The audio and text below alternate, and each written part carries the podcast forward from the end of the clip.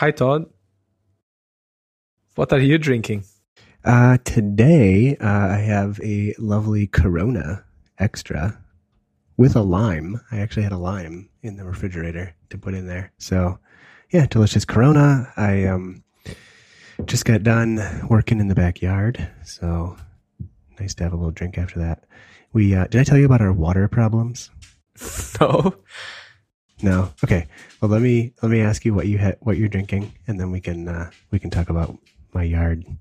It's funny you should bring up water. I'm drinking sparkling water. Ooh. We have a tap in the office. Well, actually, all our taps in the office can uh, supply hot water, cold water, or sparkling. So I'm drinking sparkling. Really? Yeah. Wow. So you know how we have like a there's a couple of buttons. There's like a red one for hot water, a blue one for cold. But if you push or pull both of them, then you get sparkling water, cold sparkling water. Is it just like non-flavored, or is there it's like a flavor of the day? Yeah, it's just plain. Wow, that's cool. So you have to add your own syrup like an animal. Yeah. right. Well, that's pretty cool. Wow. yes, I'm having plain sparkling water because I had a, a dentist um, um, kind of intervention last Friday. So I'm like, nah. Ooh. Tell us about that. Ooh, I uh, I had breakfast cereal a few years ago, and there was a a shell from a walnut loose amongst my cereal, and I was probably very hungry, and I took an extra strong bite and cracked the molar wide open. Ooh. And I kind of dragged my feet for a few years, and finally I um, I listened to my dentist and went to take out the um, cracked bone or cracked molar hmm so I can maybe go through a whole implant procedure and replace that molar with a fake one. Yeah, not pleasant at all. No, it's not. I've I've had a little bit of dental work done, and it's funny. So another thing we have in common. I just I went to the dentist last week. I think it was Thursday, maybe, but it was just a regular, you know, cleaning. No, no surgery, no drilling, none of that stuff. But man, dentistry. It's like necessary, but it's just so. I don't know. I'm not a doctor, right? But it just doesn't seem the same advance in technology as the rest of medical field. I don't know. Maybe we'll lose some. We'll lose some listeners, but Yeah. Or give them toothaches. okay, so if you're listening, take a break now, go brush your teeth and come back. right, right. You know, they always yell at me about flossing. I'm like, I'm never gonna floss. It's just, it's too hard. I'm never gonna do it. I'm never gonna do it. I mean, I have. I'm. It's 35 years. I've done it like four times in my life. Like, I have a I don't know. Here's the thing. I have a special thing called an air flosser. And it's actually Yeah. quite fun. Um, it projects like air or water between your teeth. So you can add like mouthwash, Yeah, we call them a Waterpik. water pick. Waterpik. Yeah, I think it's a brand. So mine is a Philips Sonicare, whatever. Yeah. and that is mostly fun but the problem is water somehow manages to also come out from my mouth when i use Oh yeah.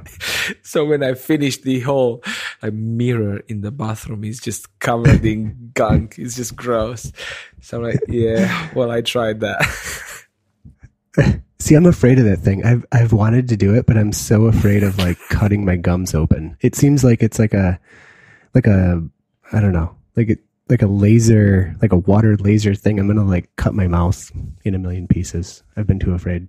the one i have has like three levels of strength and the uh, lowest level is actually just just like s- squirting some water the third level however just blows anything that could be still between your teeth like it does blow my gums wide open like i finish and i'm bleeding still it's just crazy Yeah. fun okay so now that it's Yeah. just you and i you know, right? Bye. still still here what happened to your uh, backyard water situation So we have uh not a problem, but like we're our backyard's kind of a low spot. with the neighbors. So we get um, a lot of the water in our backyard, and we have um, because we're in the city, so we have um, a small yard, and there's like a storm drain, like a sewer thingy, not a sewer, it's like a storm drain in the backyard. It's supposed to collect the water, but it doesn't really work the best, you know. So um, I've been in the backyard putting in a French drain. Have you heard of a French drain? Nope. So it's like a trench that you dig, and then you put in this special kind of fabric, and you put in a perforated tube, and then gravel, and then you like cover the whole thing up, and you can't see it anymore. But the idea is that you know now there's this cavity down below, and a tube where the water goes in and carries the water away to the the storm drain. So Yep. I've been doing that for a while now um, because it's been so rainy. It's been hard to do stuff, and then also just like life is really busy, you know. So we like haven't been home for me to finish it. So I was out there today finishing it, and um, now I'm enjoying a Corona, which is nice. That's cool. And finally talking to you, like it has been so long. I'm I'm sorry for that. I we should blame Apple. They scheduled WWDC in June. Like so rude. Yeah, yeah. WWDC. You want to talk about it? Yeah, let's talk about it. Um, so I was there uh, from the Saturday. So I arrived Saturday. The conference started uh, on Monday morning. I like to get there maybe a day or so before. There's a bunch of stuff going on, and um, it's really good, I think, to be rested when the conference starts because um, it is a five-day f- conference rather than a three-day conference like with I/O. So it goes from Monday to Friday, and not to exaggerate, but at Friday at five twenty, I was still in a lab, speaking to the what was he, head of future future projects or something like that. So they are all still on deck, uh, really engaged. Nice. I've been going to Dub Dub, Dub Dub DC Dub Dub. Um, I don't know Mhm. since two thousand nine maybe, Wow. and yeah, it's been a while. And um, ten years, jeez. Yeah. Right. I know that goes fast. showing my age. Um, but I think this would be maybe either the first or the second biggest event in terms of impact or announcements. So, um, if you happen to work with Apple's platforms, you will be busy for a long time. Uh, maybe s- five years ago when they announced Swift, there was quite in their inroads into machine learning and stuff. That was another really good one. But just to give you an idea, projects they've been working on for more than five years or, um, have been announced, like their answer to RX Swift. It's called Combine or Reactive Swift. Yeah. Um, there's also, um, you may be familiar with um, Jetpack uh, Compose or with uh, with um, yeah. Compose. Flutter. Apple has a yeah, Apple has an answer for that as well. It's called uh, Swift UI. Mhm.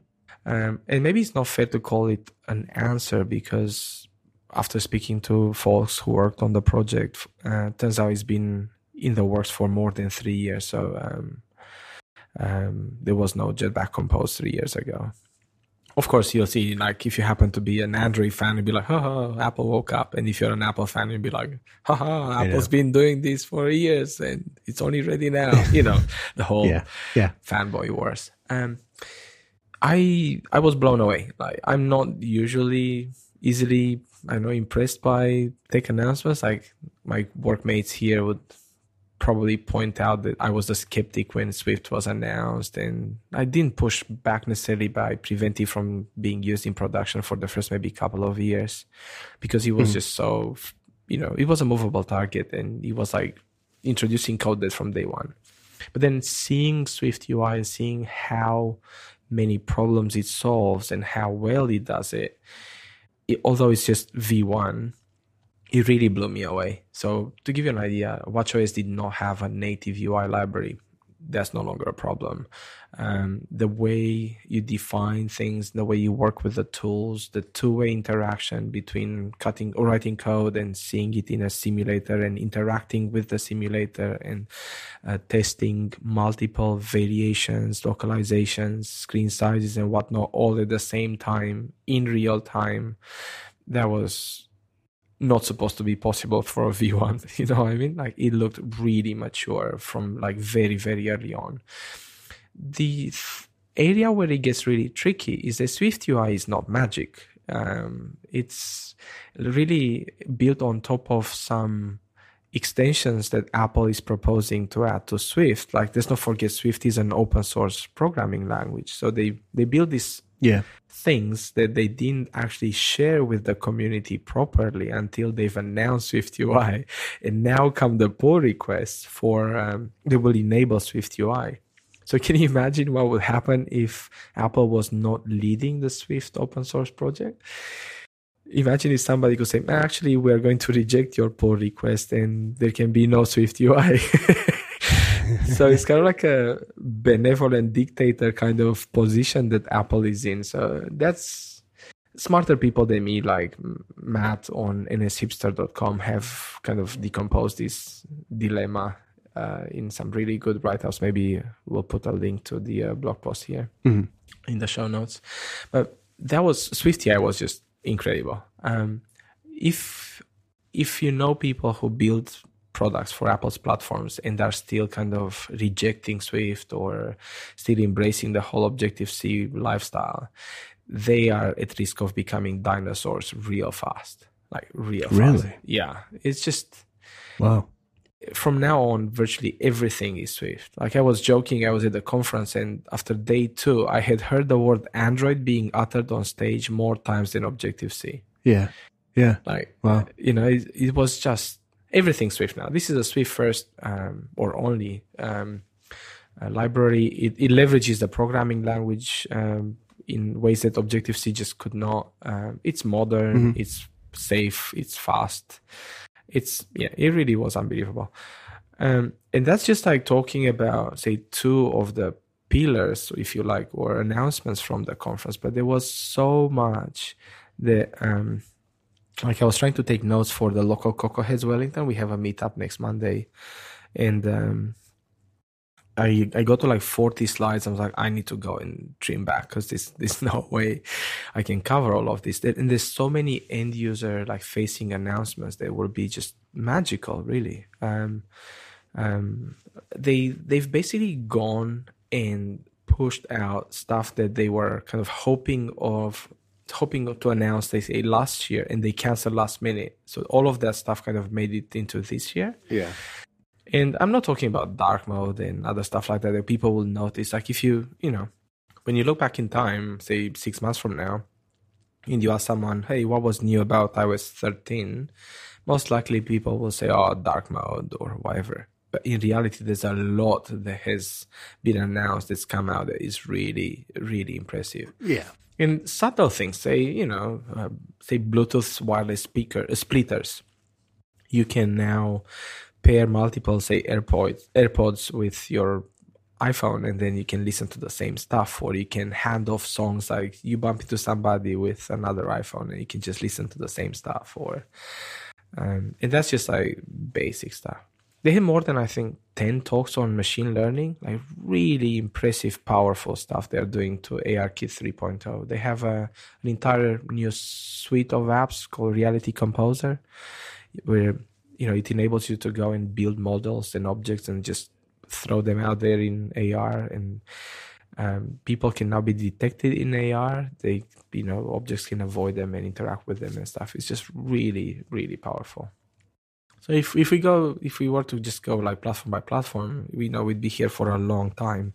But Wow. say Apple Watch independent and autonomous apps now, so you can build apps that don't require iPhone, which you know Android has had like for a while, I suppose.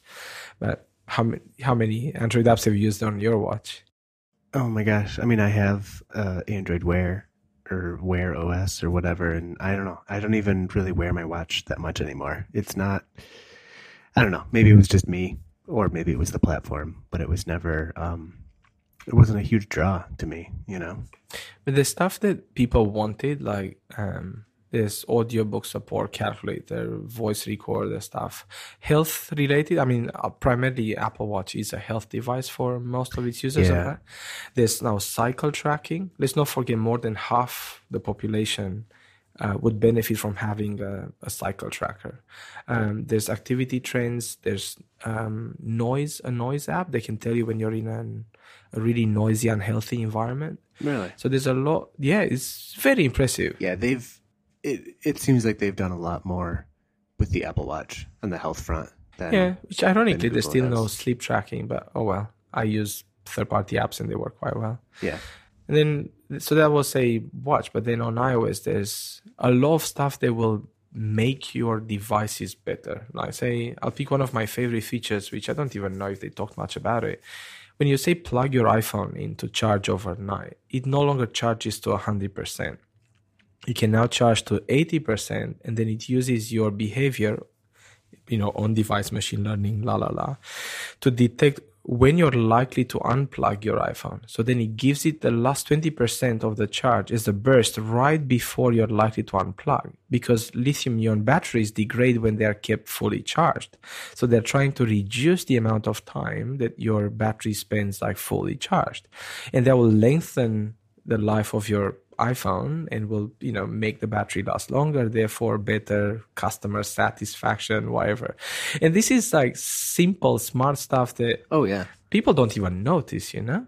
And like, Right. Well, that's the delay, right? You're not supposed to notice it, or you're not supposed to be um, actively like thinking and monitoring, and you know, oh, my battery on my phone, I gotta unplug it, and you know, maybe I'll try to plug it in at work and then leave it unplugged all night. Like, no, you don't want to. It's too much management. It's it's you just want to do it for them yeah, that's right. intelligently. There's a groundbreaking new feature coming to iOS. Are you sitting down? Yeah, there's a, a new keyboard called Quick Path. You can just like swipe your finger on a screen. Yeah, yeah. You've never heard know. this? Yeah. It's really earth shattering stuff. So there was no swipe. I mean, whatever that company was that first came out with it a long time ago. No, there there have been third party apps, just not uh, Apple's first party app keyboard. Sorry, first party keyboard did not support swipe gestures. Yeah. Yeah, I've uh so I had an iPhone. I mean, like a million years ago. I had an iPhone 3G. So it was like the second one, maybe. And I still think back then that the the keyboard like when you're typing, when you're just using your thumbs and you're typing, you know, like it's still better than an Android keyboard. Um, Now the swipe, so I've used swipe. It's way more accurate to do that. But like if I'm have you know both my hands on my phone and I'm typing with my thumbs, like i there's just a million mistakes all the time. Like the predictive is not not great. I saw a comparison, uh, like a heat map of where the actual touch points are on iPhone keyboards, and it might explain why so many people are like, "Hey, this is strange. This is not working." So if I give you my iPhone and you try to type, you won't have that same impression, because apparently Yeah. they use machine learning to uh, detect where you actually press when you mean to press a certain letter. So it could actually be Yeah.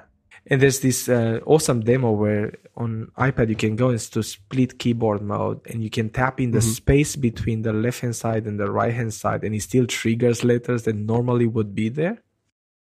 Well, they should learn the individual user. Correct. Like I've heard of this. I don't know very much at all, and uh, I don't know. There's other people that know way more about this, but like in like modern cars, right? Like the transmission changes based on the driver's behavior. Like it learns the driver, and like if you're gonna let up on the pedal like just before it shifts, like it won't shift, so it's not shifting and then downshifting. Like cars have been doing this for a while um, on modern cars. So like yeah, why not? Like I'm pretty much the only user of my phone, so you know, keep track of my mistakes and know that I was trying to hit, you know, J instead of H or something. Yeah, no, I'm with you. It's too bad um, those kinds of cars are not going to be here for a while. said, the, said the guy who's driving an EV. My local supermarket today actually um, um, just unveiled their um, EV charging points. We have two spots now. We can charge our cars as we do our shopping. I actually got a got a message from uh, the actual owner of the franchise. so Really? I met with him this morning. Yeah. Oh, that's cool. Yeah, so a lot of stuff happening with iOS. Um, there's one cool little feature um, called HomeKit Secure Video. You can now so my I have HomeKit for a lot of stuff in my house or HomeKit support. And now Apple is offering like free between quotes free because you have to be on a paid iCloud tier, uh, free cloud storage for your HomeKit surveillance videos. Um, so that's really neat. That's cool. But yeah, the um, really the spotlight was stolen software-wise by iPad OS. So Apple's gone on this like complete full circle thing. It started with iPhone OS, then added iPad, and then turned it into iOS, and now iPad's become its own thing. Yeah. And I don't. I think we should dedicate like an entire episode sometime just to what's new with iPad OS. I I'm loving it. This the way they've done multi-window now is really great. Um, a lot of really cool productivity gestures like two finger taps to select some stuff, three fingers to copy, paste, do, undo, whatever. Like really intuitive too. Um, stuff like finally uh, Safari is a full browser, so you can use stuff like Google Docs in a browser. I know it's crazy, but it's happened.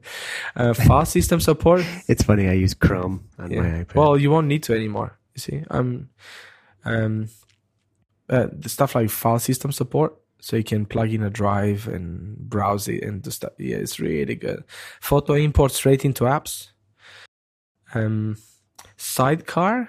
So Sidecar is. yeah, that's interesting. Have you heard of it? Oh, well, yeah, I've heard of it now, and Okay. it's uh.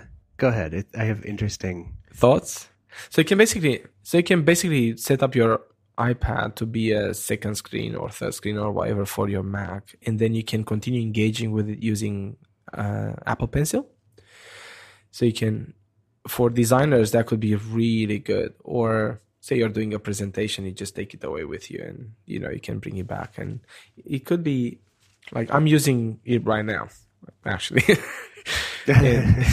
So it's um, it's actually quite awesome. Do you think it's the the precursor to the to the touch screen on a MacBook? Well, they have added through accessibility. Speaking of touchscreen, they've added um, support for mouse and keyboard to iPad OS. So they are saying that's a feature for people who cannot use the device in another way. I think once more and more apps. So one of the cool things about iPad OS is that you can now build apps for iPad and turn on support for Mac with Project Catalyst, which was called Marzipan previously. So the apps that you would build for iPad or iOS, you can now very easily bring over to the Mac.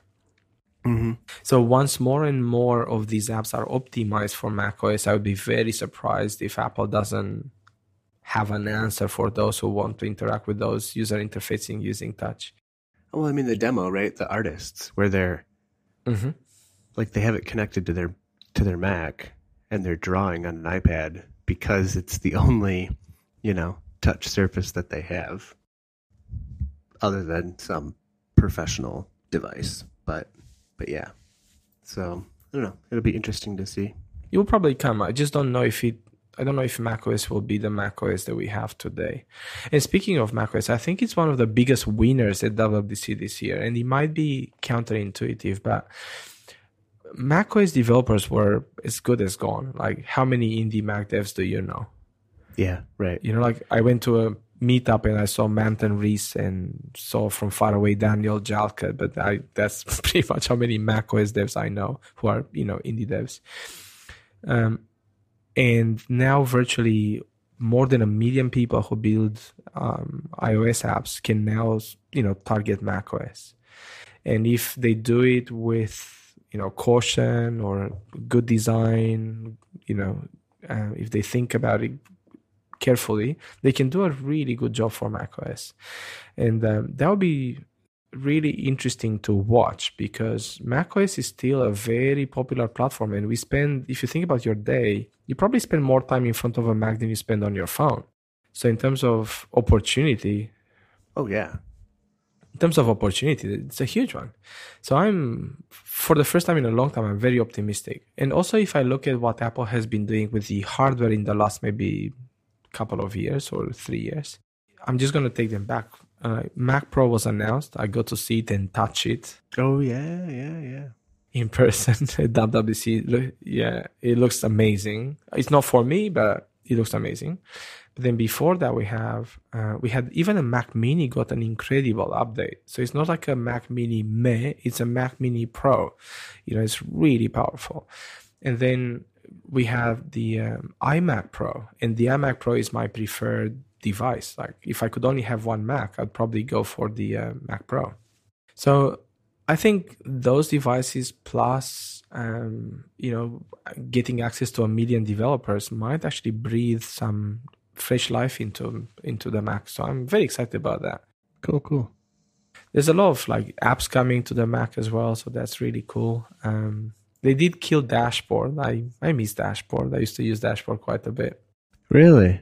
I always open it by accident, and I'm like, oh, what's that? Oh yeah, yeah. I used to use it for like web snippets, so you could. Oh yeah, they had little widget things. Yeah, yeah. yeah. So I could select Yeah. a part of a, a Oh. web page and say, "Nah, you should always be available when I want to see you." Oh, that's interesting.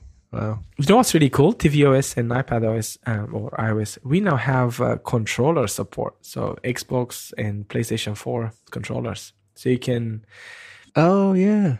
So I have a PlayStation 4, and PlayStation have Yeah. a, a remote app, PlayStation Remote. But then if you want to use your PlayStation using the app, you have to use touch interfaces, and that's just like obscuring the screen, and it's not great. But now you go, I have an iPad, I'm running uh, the PlayStation Remote app, and then I'm controlling that using an, a PlayStation 4 controller. All of a sudden, my kids can watch Peppa Pig or whatever, and I can play PlayStation 4 on my iPad, which is quite cool. That's cool. Yeah, it's really neat. I mean, I guess we could also like do stuff together, but maybe some other time. Um, and um, yeah, there's a lot that was announced. Multi-user for HomePod and for Apple TV stuff that you know has been in the Google space for a while. Um, Apple Pay in AR, so you can do some AR stuff and then yep, clip the ticket. Yeah. Well, Yeah. all right. um, a lot of announcements. And Maps Yeah. got a really great update, the Maps app. They seem to be doubling down on Maps. Yeah. It's, it's very impressive. Do you like the maps? Oh, when I travel, I usually use Google Maps uh, because I can save offline. Just because it's robust. No, no, no. It's because I can save offline the maps. That's a feature that Apple Maps hasn't been hmm. offering. So I can go and say, I'm going to travel to these areas, and I, I don't know how spotty coverage will be for you know cellular. So just save the maps offline. Right. But when I say navigate around town, I prefer Apple Maps. I mean, to be fair, in Wellington, we haven't had like too many ditches I could drive my car into. But um, I also find the local. I, I'm one of those very few people who report a lot. Like I come across something that's not correct, I go and I report it to both Apple and Google. Yeah. Apple currently has a turnaround time of two or three days. So they go and they fix the issue and is, is they send you a push notification saying thanks. Google takes weeks, Yeah. weeks for it to be fixed. To fix the map. Yeah. But then Google does something else, which they go and they send me an email, say, hey, your correction was uh, shown to 20,000 people. So thanks for that or stuff like that. So it's, Yeah. That's kind they of cool. have different, yeah, it's really neat. But um, I find that I Apple, have heard of this. what's that? of uh, Google not being very responsive. So my sister, um, the place that she worked at, uh, they had mapped a bunch of private roads uh, at her company, and uh, you know people aren't supposed to be driving on those roads because they're private. You know they're owned by the company, and and um, gosh, I think maybe this was last I/O that she was asking me to find somebody and be like, hey, can you get them to remove these roads from Google Maps because they're not real roads, and people try to try to go down them. So yeah, I have heard of of Google Maps being less than responsive. But I still find to be a bit more accurate. I think Google Maps has um, better lane guidance and some stuff like that. It's actually still better than Apple Maps. Anyway, maybe maybe enough about WWDC. it was an incredible conference. People should watch. There's hundreds of videos if they care. Oh, I'm glad you had fun. Yeah, it was very intense. Like I spent almost the entire time in labs, and um, Yeah, I felt like I was not utilizing all the time. I feel like hours were just flying by, racing past. I was like, Right. no, like I need more time. that's huge, right? It's it's a big conference. You can't go to everything. I mean, same thing with I/O. Like, you, there's just too much. So They are so different as conferences. So different. Like I was actually thinking, one of the things I regret about I/O is that it's three days long, but then the distances between places Yeah. are huge. Like walking from the say main stage at Shoreline to say tent number seven or whatever, Yeah. you had to allocate a good 10 15 minutes for that trip. That's true. Yeah. Yeah, I 10 15 minutes is how long I would spend in a lab speaking to an engineer. Oh. So they were so being at the conference venue in San Jose, Yeah. it was like on two stories, kinda two or three stories, and I never had to walk for longer than say three minutes to get to another point of interest. Huh. Interesting. So I felt like in eight hours I spent less time just walking aimlessly, you know, walking around for no reason. And we also didn't have the whole check the badge to get in and queuing nonsense and Oh, to each session. Yeah. Yeah, so they, they did have queues, but they were very well. They were moving real fast, and I they, in many in my many years of going to WWDC, I've I've you know like gotten used to the fact that I could join a queue and not make it into a room. That never happened this year. I I was able to get into all the talks I wanted to go to, and that was very good. Like really really good. Enough WWDC. Um, That's nice. All right. Uh so uh tell me about you have an upcoming event?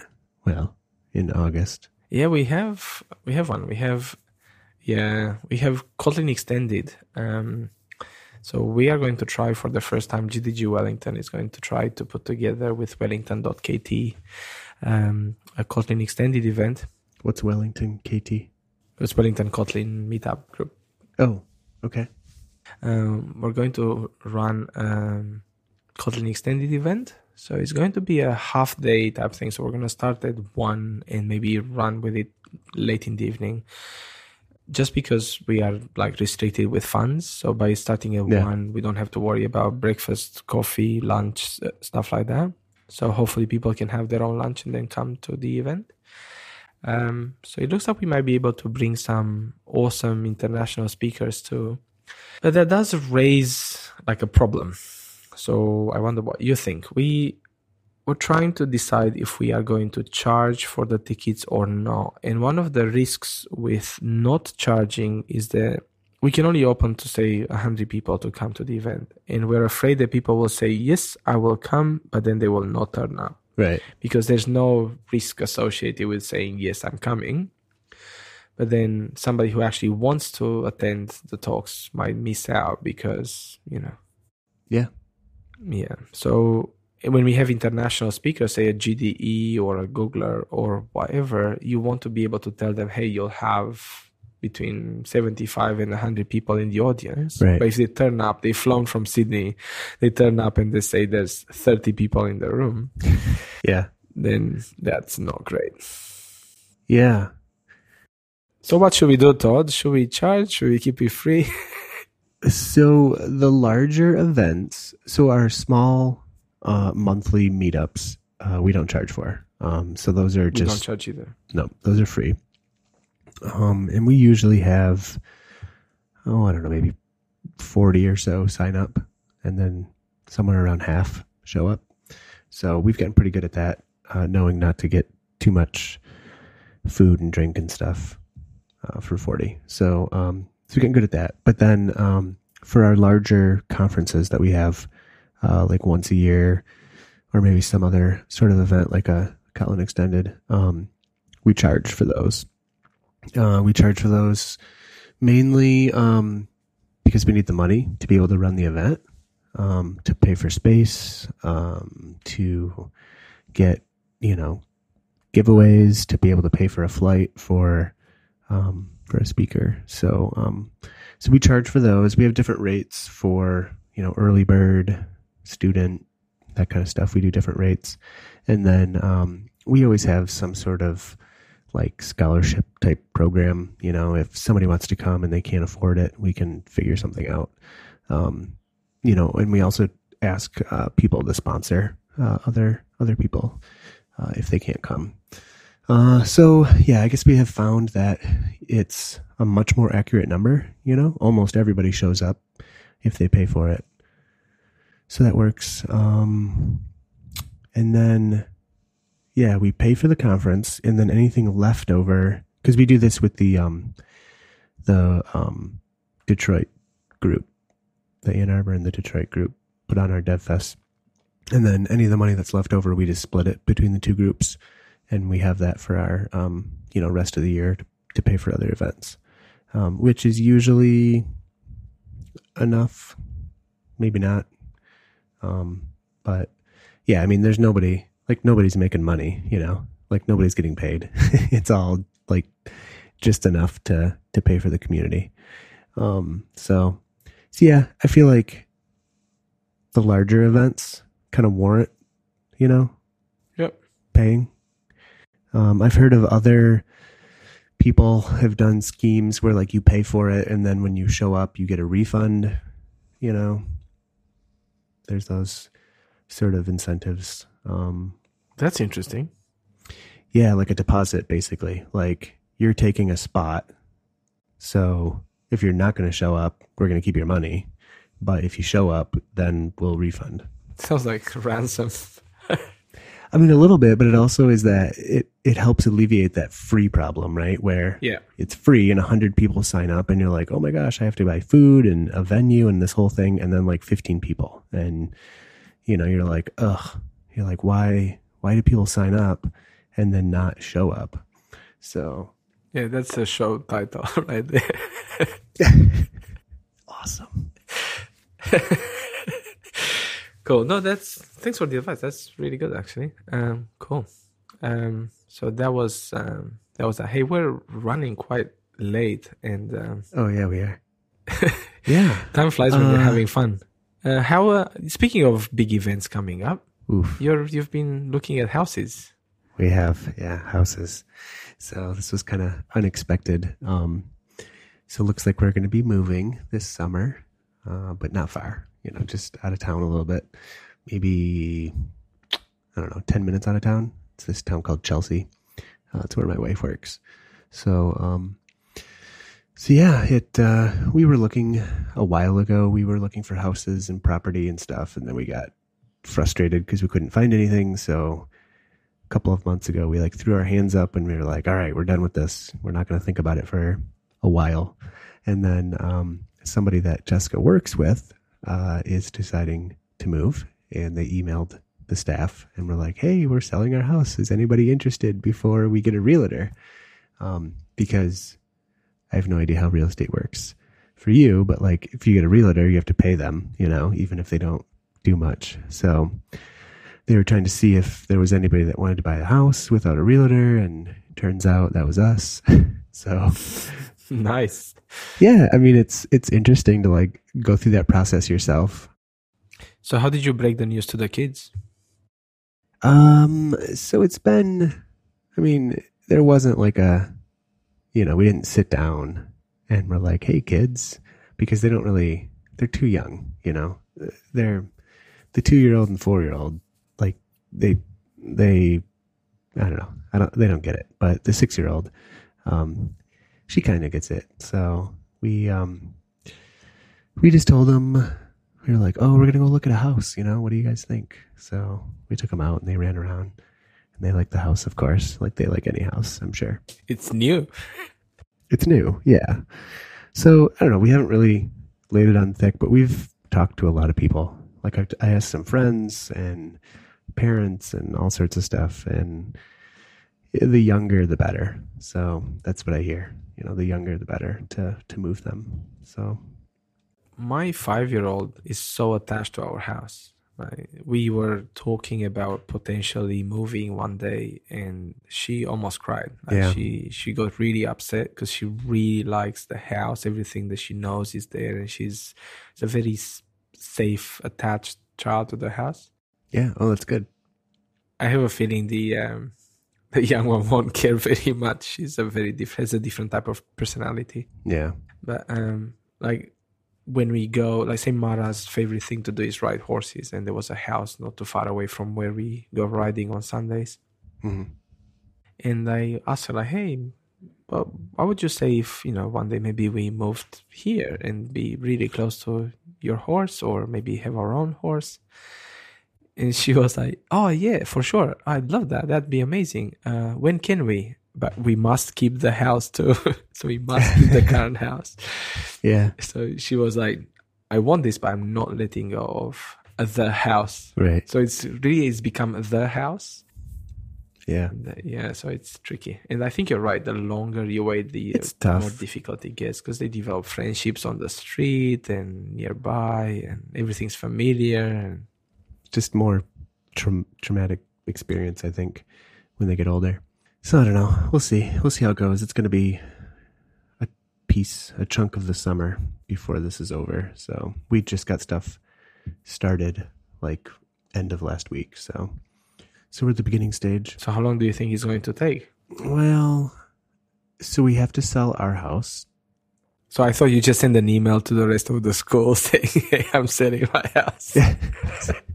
Isn't Yeah. that how he goes?